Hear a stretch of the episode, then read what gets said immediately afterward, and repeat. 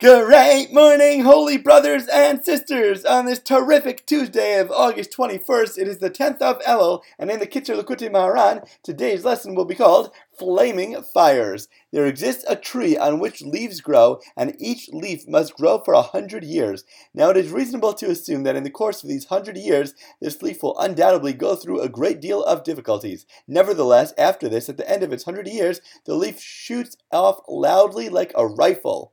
Sometimes we must learn patience and understand that life is not just about instant gratification. Great things take work and time to develop, but the products are ever so rewarding and know that a person in this world must cross over a very narrow bridge, and the main thing is not to be afraid at all. A person must fortify and cheer himself greatly, both by finding some merit and good point in himself, since how is it possible that he never did anything good in his life? And with the fact that God made me special and so unique. A person should also dance and skip in order to come to joy, until through this joy he will thereby merit to return to God, and all the intentional sins that he committed will be transformed into merits. Yuma 86b. We always have to be joyful about and thankful for and learn to appreciate what we do have and use this positive, happy energy to infuse all the aspects of our lives. Teaching number 49. Given God's greatness and his enormous exaltedness, even a slight movement or glance on the part of a person that is improper, considering God's honor, should bring upon the person what he has coming, God forbid. But God is full of compassion, and He has mercy on the entire world, and He very much desires the world. Therefore, a person must fortify himself in the service of God in any way he can, no matter how he may be, and he should rely upon God's abundant, boundless compassion. For without a doubt, God will not abandon him, even if he transgressed whatever he transgressed.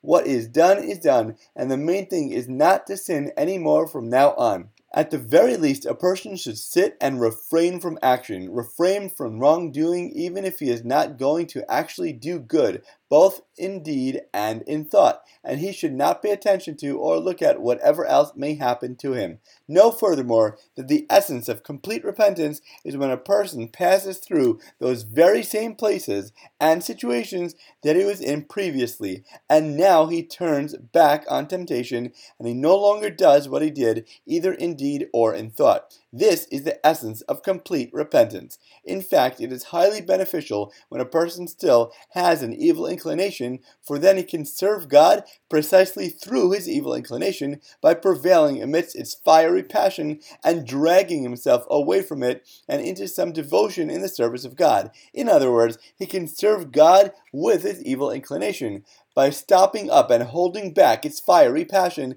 and at that time that his desires are burning, then this fiery passion he puts out at the time and uses it for prayer and devotion in order to pray with fervor and great enthusiasm. In Likutei Eitzot, Hitchazkel 37, it is written, If a person did not have an evil inclination, his service of God would not be worth anything at all. This is why God allows the evil inclination to attack a person so furiously, even though it thereby leads a person to all the wrong that he does, for it is all worth it to God for the sake of one good movement, when amidst the furious attacks of the evil inclination, a person flees from it, and this is more precious to God than if he were to serve him for a thousand years without an evil inclination.